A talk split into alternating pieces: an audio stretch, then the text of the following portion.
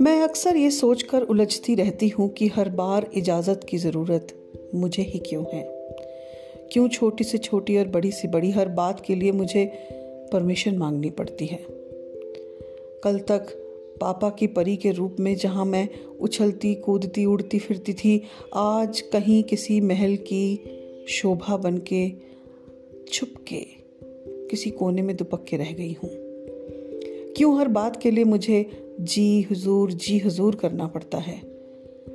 हर बार यूँ ही परमिशन मांगते मांगते हम हमारी पर्सनालिटी को कहीं दबा हुआ सा महसूस करते हैं।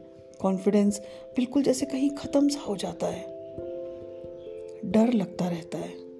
बिना पूछे कोई काम कर लो तो यूँ लगता है मानो डर के किसी कूप मंडूप में छिपके रह गए हैं। न जाने फिर क्या होगा। न जाने कितने ताने, न जाने कितनी प्रताड़ना सहनी पड़ेगी।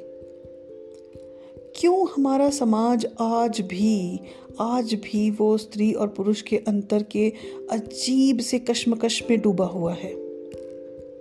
फेमिनिज्म की बातें हो तो रही हैं बड़े बड़े स्तर पर लेख लिखे जा रहे हैं, लेकिन फेमिनिज्म को अपनाना वास्तव में हमारी सोसाइटी के बस की बात नहीं।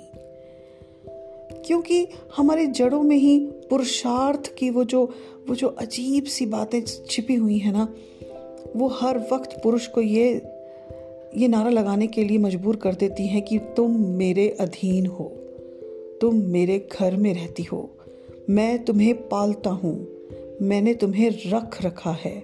और न जाने ऐसे कितने ही स्टेटमेंट्स जिसके अंतर्गत हर बार ये महसूस होता रहता है कि मेरा तो कुछ है ही नहीं। मैं सब कुछ होते हुए भी कुछ नहीं। और ये जो कुछ नहीं का जो अजीब सी कशमकश है, ये ये सोचने पे मजबूर कर देती है कि मैं कौन हूँ? मैं हूँ ही क्यों? आज समाज को ये ज़रूरत है कि वो इस बात को अच्छे से समझे कि पुरुष और स्त्री जब ईश्वर ने इंसान के रूप में दुनिया में छोड़े हैं तो पुरुष और स्त्री मिलकर के ही एक सुंदर समाज की संरचना करते हैं। केवल पुरुष और केवल स्त्री से समाज की संरचना नहीं हो सकती तो स्त्री और पुरुष को एक समान सम्मान मिलना ही चाहिए। रमन की दुनिया में आज फेमिनिज्म पर ज़ोर देते हुए मैं रमनदीप कौर आपको सोचने के लिए ये विषय देती हूँ कि क्या फेमिनिज्म को सही से उच्चारण करने मात्र से ही फेमिनिज्म हो जाएगा? या इस शब्द की ज़रूरत ही क्यों है जब हम हर वक्त पुरुष और स्त्री में एक मालिक और नौकर जैसा अंतर मानते आ रहे हैं?